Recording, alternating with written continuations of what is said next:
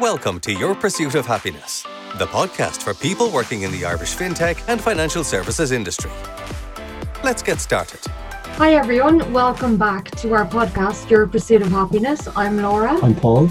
Today, we're delighted to have Abigail of Abigail Ireland join us. You're very welcome, Abigail. Thank you so much, Laura Paul. Really good to be here. No worries. Um, I'm just going to kick it off. Would you mind telling us a little bit about your own background and your business? Yes, So I started back in banking in back in 2005, 2006, and I worked my way up from private equity, acquisition finance. I was in strategy for a while, and after a few years, I think it was 2015 when I decided I wanted to set up my own business. And so did something completely different. But over that time of going into the more entrepreneurial space, I got more and more involved in productivity and performance and what makes peak performers operate at their best. And so I consolidated everything I knew, and now I do work in that space. So doing training and coaching, um, executive workshops on peak performance um, essentially looking at the mind, body, and productivity as the three aspects of business, mind, and body, and how they will integrate to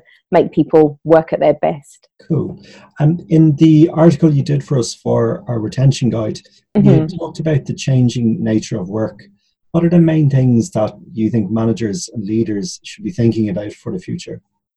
Yeah, I think that one of the biggest things that people do need to realize is that the generations coming in, things are changing in terms of how people like to work. And one thing that I've noticed myself when I've gone back into the corporate world is the way that even young people are in how they work is very different to how people who are maybe in the older generations would work. So it's about understanding that and being flexible enough to deal with different types of people, not always implementing a certain approach that they that you know a one size fits all.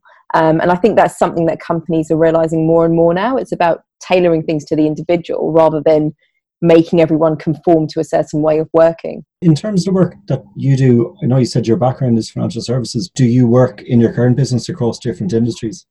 Yeah so i do. Um, i do a lot of um, leadership and management training and coaching across all sorts of industries. Um, I do still do a lot in financial services as well, and I do still notice um, some trends that are still there in the terms of how people work. There is more mm-hmm. flexibility in some companies over others, but there's still that mentality of uh, in certain teams of having to work crazy hours, just yeah. do what it takes to get the job done. Um, and it and it attracts a certain type of person as well. I'd say at the same time.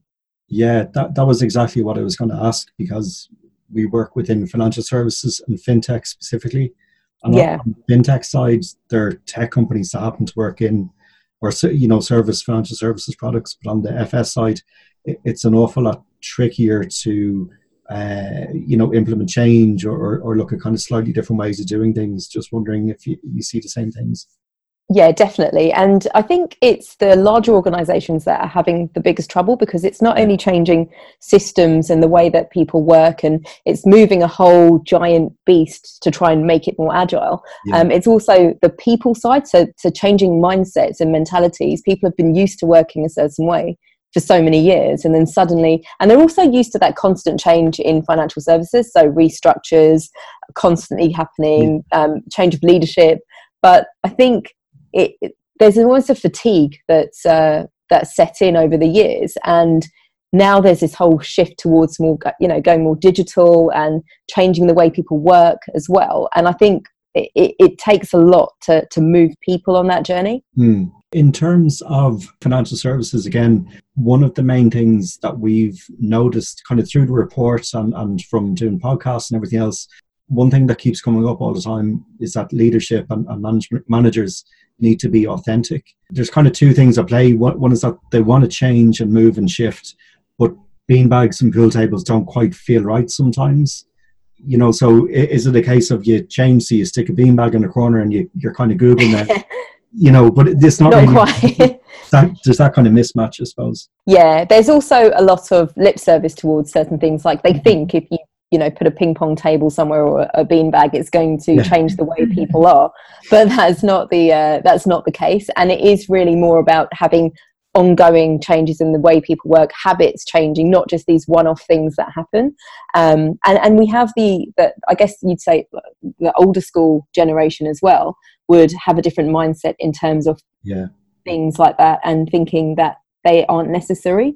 Um, whereas the younger generation, like I said earlier, are much more open to wanting to try different things, do things differently, see what works, what doesn't work. Yeah. It, it's it's kind of like a, a conflict between the two generations, I think, mm. and also because people were used to working a certain way, I think it makes it harder to change that and to be open to allowing different ways because they didn't have that approach when they were when they were working their way up through the, um, up the career ladder. Yeah, I always remember um, someone I, I, used to work for uh, trained in one of the big four accountancy firms, and sure, when he trained, people were still smoking in the office. You know, yes. it, it, has. Uh, I know that's a fairly obvious and dramatic change, but still, mm. a lot has changed over the years. Yeah. Yeah. And Abigail, back to our retention guide, which you very, very kindly contributed to. Um, you talked about the why, what makes people tick, and using skills.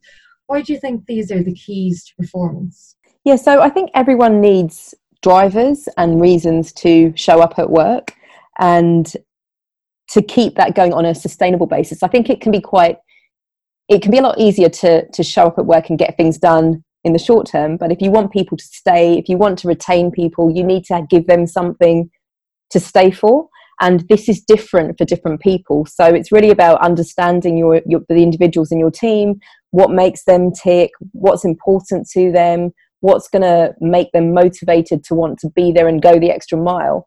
And in the past i think that's something that we haven't always focused on as much. It was very much you need to conform to the way things are done, whereas now a lot of leaders are thinking we need to conform and change the way we work to make sure each individual in the team has got what they need to perform at their best at work and to stay and be happy whilst they're working. Hmm. In terms of performance, how do you actually measure performance or what advice do you have around that?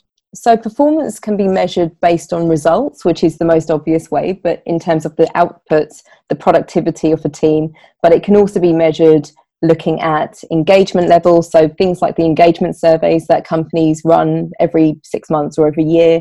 You can look at the levels of absenteeism in a team, so how often people are taking sick days, turnover, how, how often people leave a team, are there high turnover rates in an organization? And I think from a team level as a leader, you can really see when there's real high performance in a team because everyone's just working together very well in a dynamic way. Yeah, and people talk about this term flow. Yes. That kind of intangible almost, that everything just seems to click. Yeah, and it's being able to be creative, come up with ideas, not being stagnant, doing things the same way. High performers are very open to change and trying to do mm. things or experimenting with doing things differently. And they also won't dwell and have that toxic environment that we so often come across when you're in, a, in an environment where people have, have fatigued and are sick of change and sick of doing yeah. things differently. Where do you see flexibility in terms of work fitting into all of this? Flexibility is something that still has a long way to go, and it depends on what people term as flexibility. So, it could be flexibility in terms of the type of work you do, but also the traditional sense we're talking about being able to work when you want to, in the way that you want to. But in, in terms of the work I do, I look a lot at the energy levels of people. So, when are you at your most productive versus when are you maybe going through a slump period in a day? And everyone's got a different cycle. So, if companies are more flexible, it means that people could, they can get the most out of their people at the same time whilst keeping people happy. So whether that means people have um, you know start later, finish later, or work at different times of day, working from home, all of those things help people to become happier employees at the same time. If you were, uh, you know, advising someone in financial services around mm. implementing flexibility and all of that around remote work or flexible hours. What advice would you give to you know leaders thinking about implementing this or managers managing people who now have this flexibility option? Yeah, there definitely has to be a high level of trust in an organization, and that's probably what's missing because what I've noticed is that even when people do, even when organizations do implement flexible working, sometimes there's the oh we need to check that you're online the whole time that you're at home or we're going to call in and have a meeting every every single day just to micromanage and make sure that you're you're actually working and that in itself causes the distrust that that causes mm. means that people are much it, demotivates people and makes them feel more and more um, likely to almost not want to work so with organizations being able to encourage people to work in the way that works best for them and trust in them to do a good job is what help, will help to get ahead help them to get ahead and so like with, with that in mind how do you encourage people to do that? What, what are the kind of steps, if you know what I mean? I always think that it's a, a, for, for an individual to speak to their boss and say, can we trial flexible working for a week or for two weeks? Is that possible? Hopefully, most managers, most bosses would say yes to a trial. And if it mm. doesn't work in the way that they want it to work, then fine, they can go back to doing the more inflexible you know coming to the office every single day for example or having set hours but if it does work well then why not extend extend that for a longer time and most people if they're asking for a trial will go over and above to make sure it works so mm-hmm. that they're more likely to allow that to happen in the future as well yeah they appreciate the flexibility. Yeah. I suppose on, on the manager side it, it must be really important to make sure that you know objectives are clear and communication around expectations is is really clear as well. Definitely. The, the one of the biggest things i noticed when i was um, in banking i used to work a lot on uh, the balanced scorecards and creating these and working with all of the executives to come up with what the objectives are going to be for their teams.